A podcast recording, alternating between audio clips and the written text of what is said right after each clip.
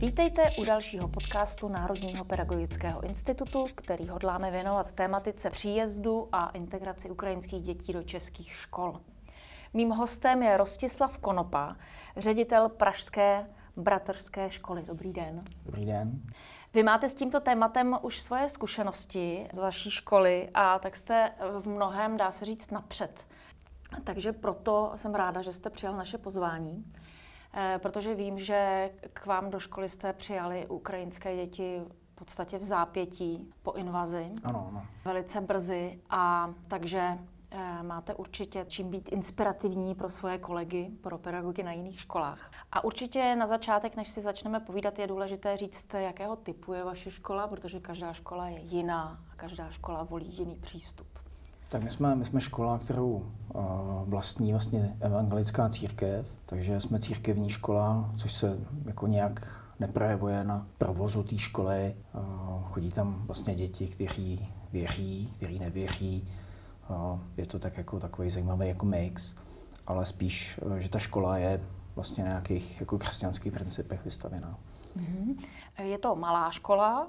Je to malá škola, je tam teďka, tam je nyní cca 120 dětí. To znamená, že v každém ročníku je jedna třída? Zhruba. Ano, ano. Ještě ani nemáme vlastně osmou a devátou třídu, takže máme, máme tam přípravnou třídu a od jedničky do sedmičky. Mm-hmm. Pojďme na to vyprávění postupně. Jak se to zrovna u vás ve škole odehrálo? Jak to začalo? No, my jsme byli, my jsme byli na lyžáku se školou a vlastně během toho lyžařského kurzu jsme se dozvěděli, že je válka na Ukrajině. Děti u sebe neměly mobily.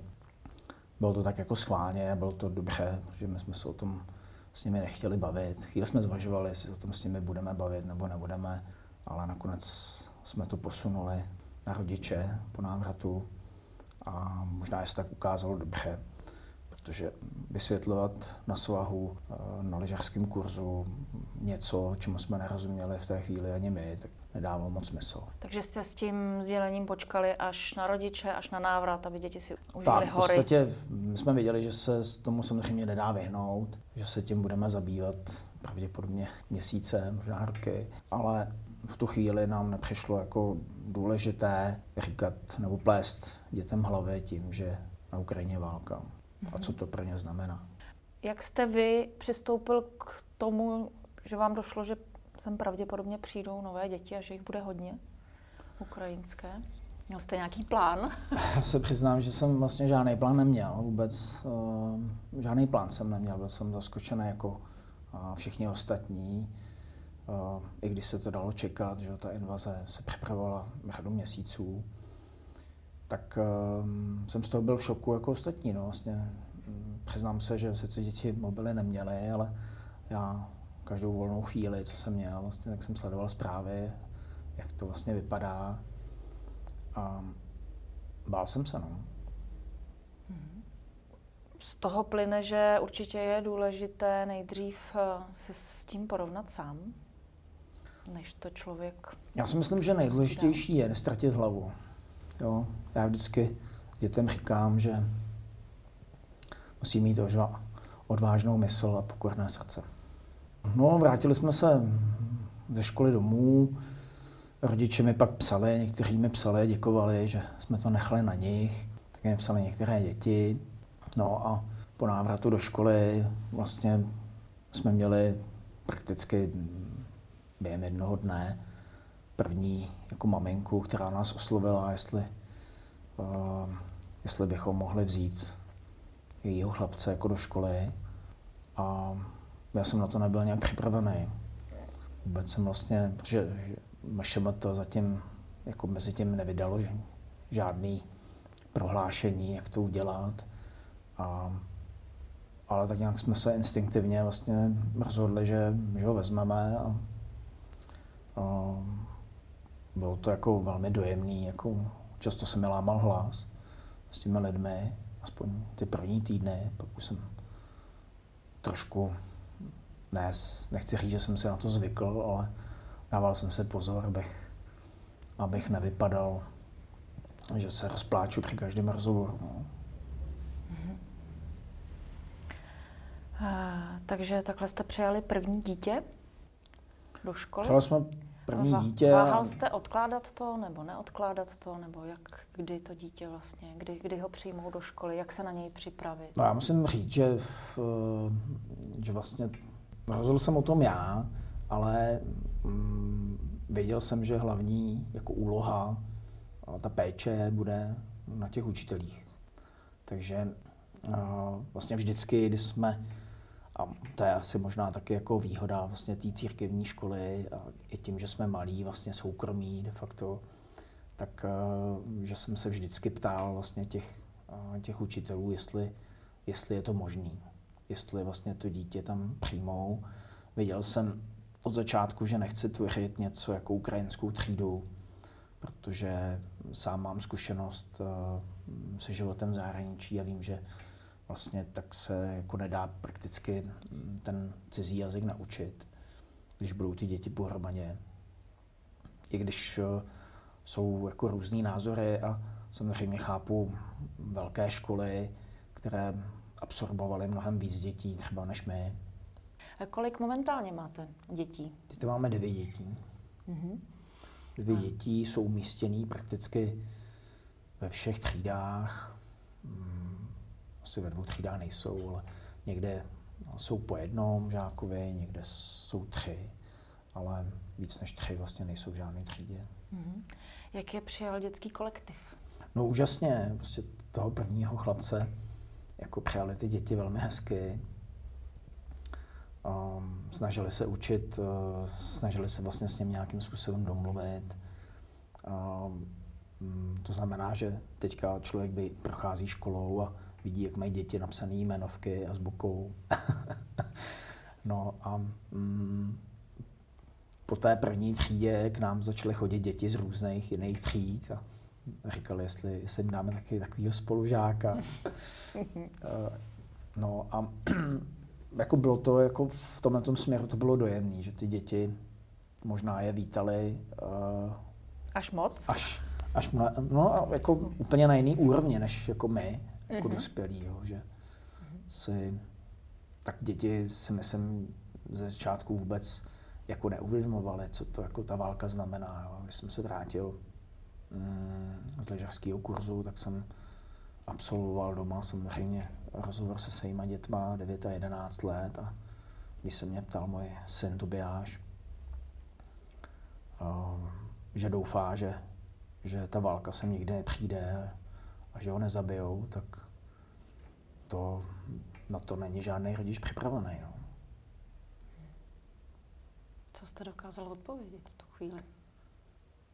A, já, no, vůbec mě to vytrhlo. Um, ona ta válka nás vytrhla jako z, z takové jako samozřejmosti. Jo. Jo, je, to, je to věc, na kterou se nedá připravit.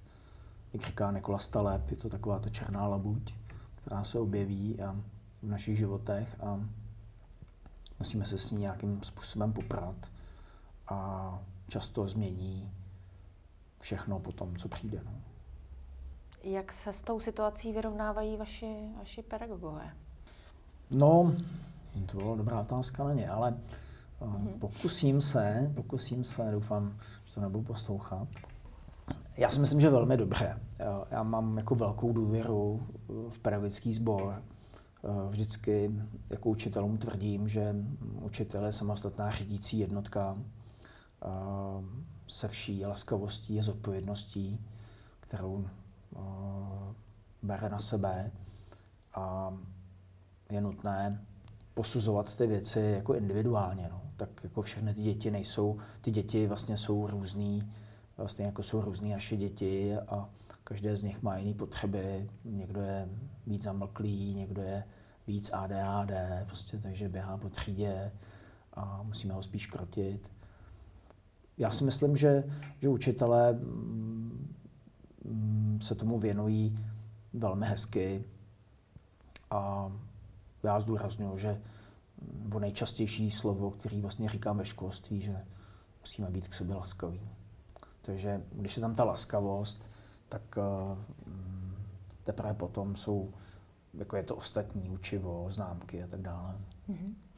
Zabýváte se takovými těmi otázkami, eh, jak dlouho ty děti adaptovat, než se začnou vlastně vyučovat, jakým způsobem je začít učit česky a kdy, jestli to nechat na příští školní rok, eh, hmm. a nebo to necháváte prostě na intuici těch pedagogů? No to je, to je, těžká, jako, to je těžká otázka, protože uh, nikdo z nás vlastně neví, jakým způsobem se to bude dál vyvíjet. Jo. Uh, ty děti, um, respektive ty maminky, kterých jsem se ptal, tak většina z nich jako vyjádřila touhu uh, tady zůstat, až asi na dvě výjimky. Um, prostě chtějí zůstat jako tady a chtějí, aby se děti jako učili česky co možná nejrychleji. Uh, setkal jsem se i s tím, že třeba jedna ukrajinská maminka k nám jako dítě nedala, právě protože chtěla vlastně, aby jsme učili jako v ukrajinštině. A to, mm, to byl výjimečný případ. Uh, většinou chtějí ty maminky, aby se děti učili česky, aby rychle rozuměli. No a já si myslím, že to, mm, ta výuka právě v té češtině k tomu jazyku je teďka vlastně ze všeho nejdůležitějšího. Tak do konce školní roku zbývají v podstatě dva měsíce do nějakých uzavření známek a když se ty děti budou učit hlavně česky a budou v českém prostředí, tak za mě je to jako v pořádku. Samozřejmě se bavíme o, o základní škole, něco jiného jsou jako gymnázia, ale myslím si, že je to dost podobný. Ty děti už u vás na škole jsou tady několik týdnů mm. A je tam, sledujete tam nějaký vývoj v tom jejich začlenění?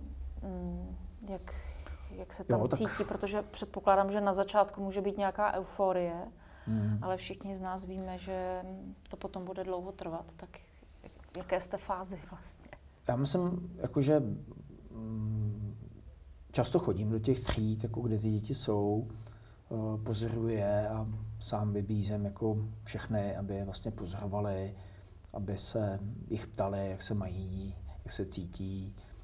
Um, určitě tam zaznamenáváme posun k tomu, že ty děti, které byly z začátku nesmělí, tak uh, jsou už jako v, z nich opadla taková ta ostýchavost. Uh, no a uh, jeden moment vlastně mě to i rozesmálo, když paní učitelka nebo paní vychovatelka za mnou přišla prostě s tím, že Kostя, eh, Kostя jako se popral prostě se spolužákem a teď jsme to nějak jako se snažili rozuzlovat, o co, o co jde a vlastně nakonec to vyšlo, že, že ty dva kluci vlastně v první třídě se poprali kvůli holčičce, která se jim líbila. Takže to jsem Taková jako, ta běžná radost. No, tak vlastně běžná říkal, jo, tak to je v pořádku všechno. Uh-huh. Kluci, podejte si ruce a běžte. Uh-huh. No. Jak se vám tedy daří komunikovat eh, s těmi rodiči nebo s těmi, s těmi matkami? Já si umím dost představit, že pro spoustu pedagogů to může být eh, problém, protože eh, vědí, že komunikují s někým, kdo je blízko nebo je po, krátce po traumatizující zkušenosti, a že nevědí, jestli se ptát nebo se neptát, jakým způsobem vlastně k tomu přistoupit. Uh, my ty děti máme z různých částí Ukrajiny, některý jsou z Kieva, některý jsou z oblasti Doněcka. Uh, máme tam jedno dítě, vlastně, který původně bydlo v Mariupolu. A ty rozhovory s nimi byly jako pro mě jako strašně emotivní, jo, protože uh, v jeden moment já jsem vlastně nikdo z nás, eh, z učitelů ani ředitelů, nevěděl pořádně, jak s nimi jako komunikovat. Ehm, na to prostě jako jsme nebyli připravení, jako psychicky, tím myslím. Jo. Samozřejmě, že jsem schopný hm, mluvit eh, s lidmi za různých jako situací, jako vážných dopravních nehodách. Tak. Tahal jsem, já nevím, lidi z požáru, prostě, jo, ale, ale tohle bylo něco, mm, něco jiného. No. A jeden večer jsem si musel otevřít lahe vína, protože jsem se zeptal no, té jedné maminky, která k nám přišla, jestli, se, jestli přemýšlí o tom, že se budou jako chtít vrátit. A, a, a mě jako tak jako pohledla, vytrsklý slzy. A mezi tím vlastně jako řekla, že vlastně její ulice, a, že se nemá kam vrátit, že, že ji rozbombardovali vlastně jako domov. Jo. No a tak mm, jsem se cítil jako blbec samozřejmě. No, a když jsem přišel domů, tak jsem, mm, tak jsem si musel otevřít vína a mm, hodí vás to úplně do jiných, jako um, je to úplně jiná dimenze jako uvažování, jo, že my jsme všichni zvyklí na tu samozřejmost. A já často dětem jako zdůraznuju, že co je nejhorší, je zvyknout si na samozřejmost. Jo, že všechno vnímáme samozřejmě, že tramvaj nejede, teď jsem přišel, přišel pozdě, že? protože tramvaj prostě jako nejela, právě rozkopaná. No ale mm, my tak nějak jako přemýšlíme nad tím, že, nebo nepřemýšlíme respektive nad tím, že, že by tramvaj mohla se spozdit, že? když se tak stane, tak jak to, dítě to má v jízdním řádu, že? už tady má být přece. Jo. Mm-hmm. Prostě nějakým způsobem očekáváme určité uh, vzorce chování od ostatních, očekáváme uh, různé jako situace a když, nás, když to není tak, jak to, je, jak to máme zažitý vlastně v té samozřejmosti, tak, tak nás to je kolejí. No. A tenhle ten rozhovor měl jako ale hodně. No. Vy jste zmínil eh, ten řád s tou tramvají. Já jsem přemýšlela, jak to souvisí, tak teď už jsem to pochopila. Že na, eh, na škole vlastně funguje nějaký řád, podle kterého se jede, mm. když to přirovnáme k té tramvaji. A spousta učitelů řeší, že ty děti nemají aktovky, nemají eh, vybavení různého typu výtvarné potřeby, cvičky a tak dále a tak dále. Eh, takové ty běžné denní eh, záležitosti, které řeší opakovaně eh, se všemi dětmi. A i to je nějaký řád, který vlastně ten jejich příchod naruší. Mm-hmm. Takový ten, úplně ten, ten základní a pak jsou ty další představy o tom, jak ta škola má vlastně fungovat podle nějakých pravidel a v nějakém řádu a mít nějaké výsledky. A vlastně po tom covidu je ta ukrajinská válka opravdu další velikánská rána do tohoto řádu. Mm. Jak to vy cítíte ve škole? Já si myslím, že 21. století eh, bude stoletím diplomacie. Protože hm, těch konfliktů možná bude víc, než si myslíme. Tohle je třeba začátek. A, ale že řešíme ještě, hm, řešili jsme před Ukrajinou covid a, a řešíme globální oteplování a tak dále. A, a myslím si, že, že je hrozně důležité, aby, abychom eh, se k sobě chovali laskavě, abychom respektovali jeden druhého a mm, některé věci možná přestanou jako být úplně jako důležité. Teď tím nechci říct, jako, že by pro mě jako učitelem bylo podstatné, jestli se mají děti ve třídě naučí konečně ty vyjmenované slova, protože furt neumějí podle mě ale um, um, otázka, prostě otázka zní, jako co se, co se učit, no, co se učit. Uh, já jim teda říkám, každý učitel jim to řekne, že, ten jeho předmět je jako důležitý. Um, zrovna jazyk, matematika, um, on to vychází tak nějak z toho středověku, že čtení, psaní, počty vlastně byly jako nejdůležitější a na to se balilo všechno ostatní. A myslím si, že to taky jako zůstává. Jo. Takže za mě, když jako nad tím uvažuju a hádáme se o tom různě v učitelských skupinách a s řediteli, s učiteli a každý z nás, eh, i když má jiný názor, tak vlastně tam cítím takovou tu, takovou tu synergii eh, k té změně, pozitivní změně, změnit vzdělávání. A mm, já to vidím jako velmi pozitivně. Vidím jako velmi pozitivně to, že uh, jsme se k to, jak se k tomu postavili rodiče, jak se k tomu postavili učitelé. Jo, rodiče vytvořili fond, uh, do kterého nasypali desítky tisíc korun pro ty, pro ty děti, aby jim jako pomohli. A čas od času se mě vždycky někdo zeptá, jestli jako ty děti něco nepotřebují. To jim přijde jako mm, hrozně fajn. Jo. A, ale myslím si, že stejně tak důležité je, aby politická reprezentace si uvědomila, že vzdělávání je vlastně základem společnosti. Bez ohledu na to, jestli je covid, Ukrajina, jestli je nějaká prostě katastrofa.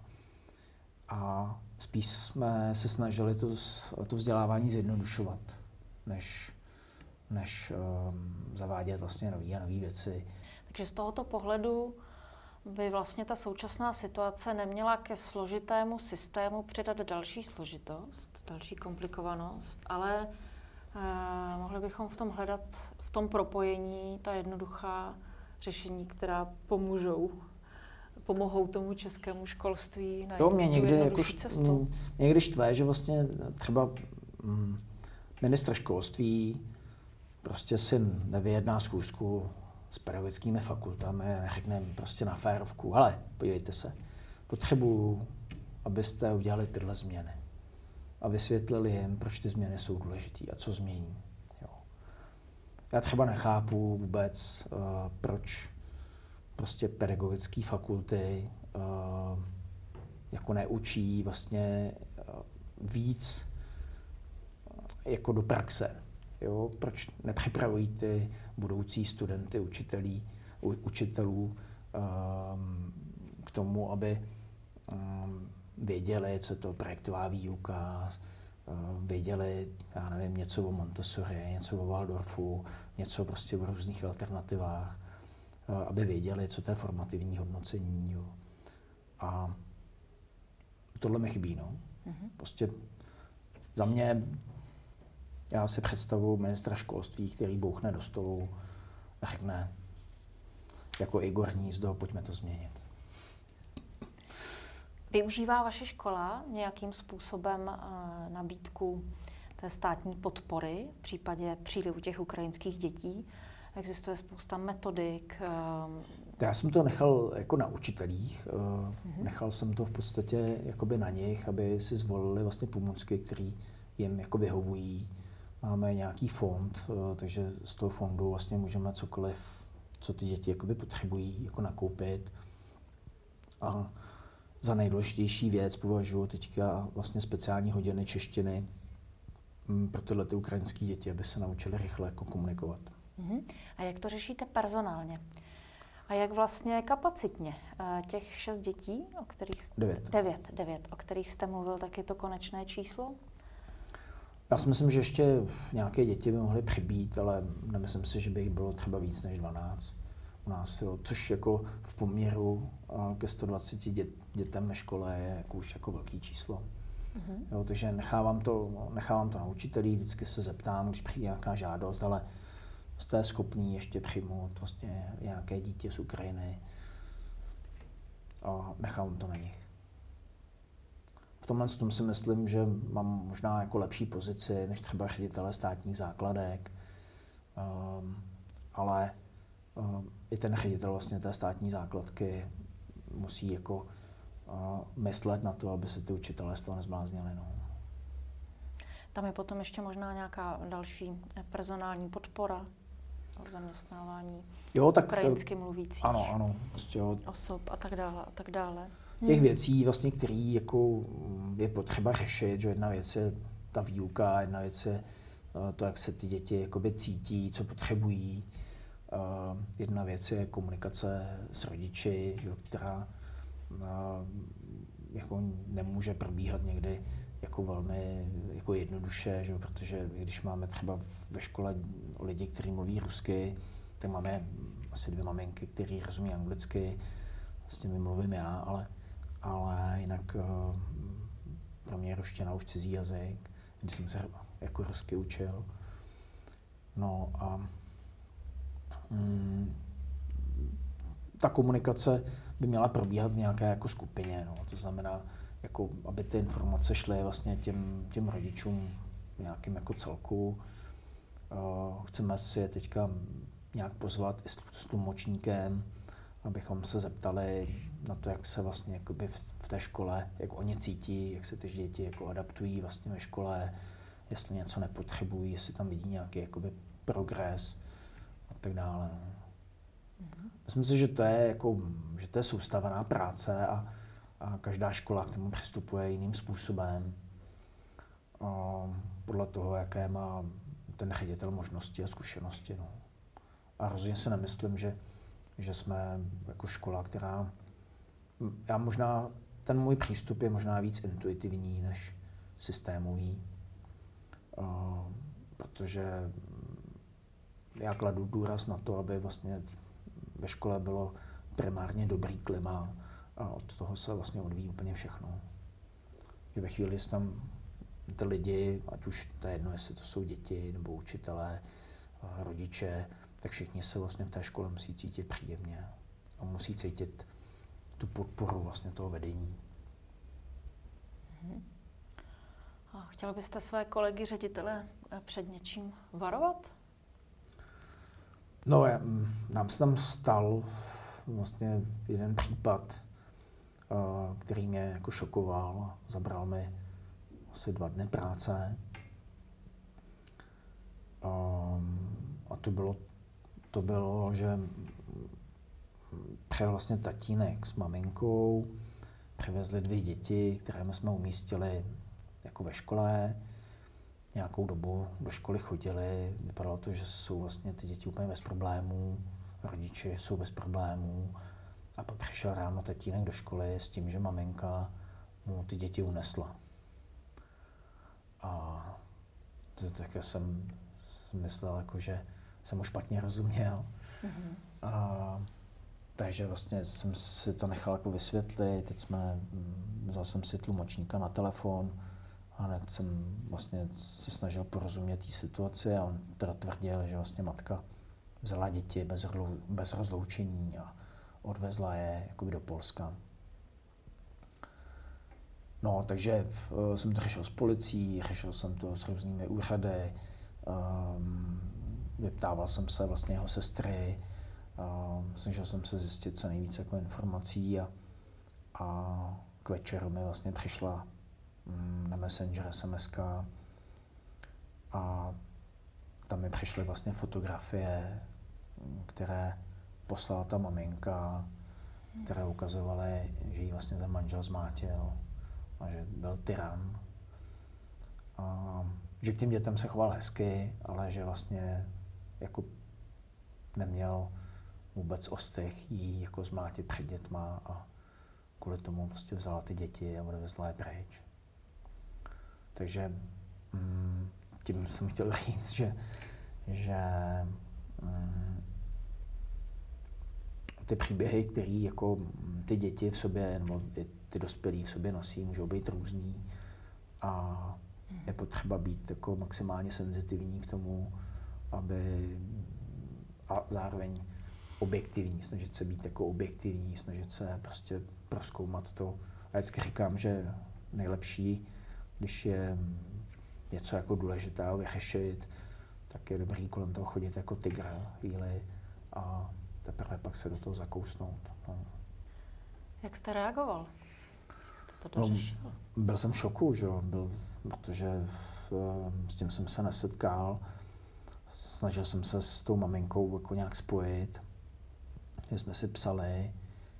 No a tím, že vlastně ty, eh, ty děti přestaly být jako v naší škole, tak uh, se přiznám, že jsem to jako, jako přestal řešit a nechal jsem to na mm-hmm. uh, orgánech správního řízení. No. Mm-hmm. Ale tím jako jsem chtěl jenom říct, že že ty příběhy, s nimi se, um, s nimi se jako můžeme setkat, můžou být různý a v různých jako lidských rovinách. No. Hmm. Mně to připomnělo, eh, co vyprávěla jedna paní ředitelka na supervizním setkání, když se tam někdo ptal, jak se s těmi rodiči, eh, jak s těmi rodiči mluvit, když eh, nevíme, jak hluboké to jejich válečné trauma je. A ona říkala, ale vy nevíte ani o tom, jak hluboké je trauma rodičů dětí českých, které k vám chodí. Často děti jsou v pohodě, působí normálně a najednou zjistíte, že je tam ohromný problém, ale hmm. také jste to nevěděli. Takže vy jste na ty situace připraveni už z terénu českého. Tak to je, to jenom k tomu dodávám, že eh, nejsou pouze ty válečná traumata, ale i jiného typu. Tak ono obecně jako se nedá říci, eh, že indiáni mají to přísloví, eh, nesuď mě, dokud si týden nechodil v mých mokasínech. Jo. Těžko jako říct uh, někdy, co se vlastně odehrává, uh, ať už v učiteli nebo prostě dětech, uh, který jsou smutný, který, já jsem docela alergický na to, když mi někdo řekne, že má depku, tak vlastně spozorním, protože um, mi zemřel vlastně kamarád na akutní psychózu vlastně, já jsem byl bohužel ten, kdo s ním mluvil poslední, jako poslední po telefonu. A potom vlastně, co položil telefon, tak spáchal sebevraždu. Takže mm, jakoby jsem, jsem citlivý na, na projevy, když je někdo jako extrémně smutný v tom mm-hmm. kolektivu a neustále vlastně kladu jako na srdce jako lidem ve škole, aby si všímali, co vlastně ty děti dělají, jak se cítí a že tak to, to nejjednodušší je, jako když se škrtne nějaký test, no, tak nemáš chuť, nebo jsi smutný, prostě dobře, tak prostě stampíš jindy. No. Mm-hmm. V tom jako já osobně jako nevidím problém. Pojďme k eh, poněkud veselějším tématům. Ještě hmm. se zeptám, eh, jestli pozorujete, já vím, že ten vzorek, který tam pozorujete, je malý, ale přesto se zeptám, jestli pozorujete u těch dětí nějaké eh, kulturní zajímavé rozdíly? No ani ne, jako musím říct, hmm. že vlastně mi přijdou hm, kdyby nemluvili jako ukrajinsky, tak mi přijdou úplně normální, jako naše děti, se všem, co s tím souvisí, závislí na mobilních telefonech. prostě ho, to je jiné téma. To. Ho, holčičky si rádi jako prostě obíkají hezké věci, mm. nebo baví se prostě s holkama, no. kluci zlobějí, prostě úplně mm, tak jako normální, no. Nevidím, nevidím v tom žádný velký rozdíly. Mm, a ani si myslím, že je nemá smysl v tom hledat. Samozřejmě někdo z nás opravdu jako neví, jak dlouho tady ty děti budou. Jo. A pokud tady zakoření, tak si třeba naše děti nebo moje děti si můžou v budoucnu říct, ale jako jsem pyšná jako na tátu, který udělal něco pro tuhle tu vlastně generaci, která sem vlastně bude, mm, bude tady žít. No. A, a to by vlastně, když by, když by to dopadlo takhle, vlastně, tak bych no, byl, byl spokojený. To je krásný závěr. Já vám moc děkuji za návštěvu a přeju vám, ať se vám to ve škole daří. Děkuji moc krát. Ve všech ohledech. Mějte se hezky. Naschledanou.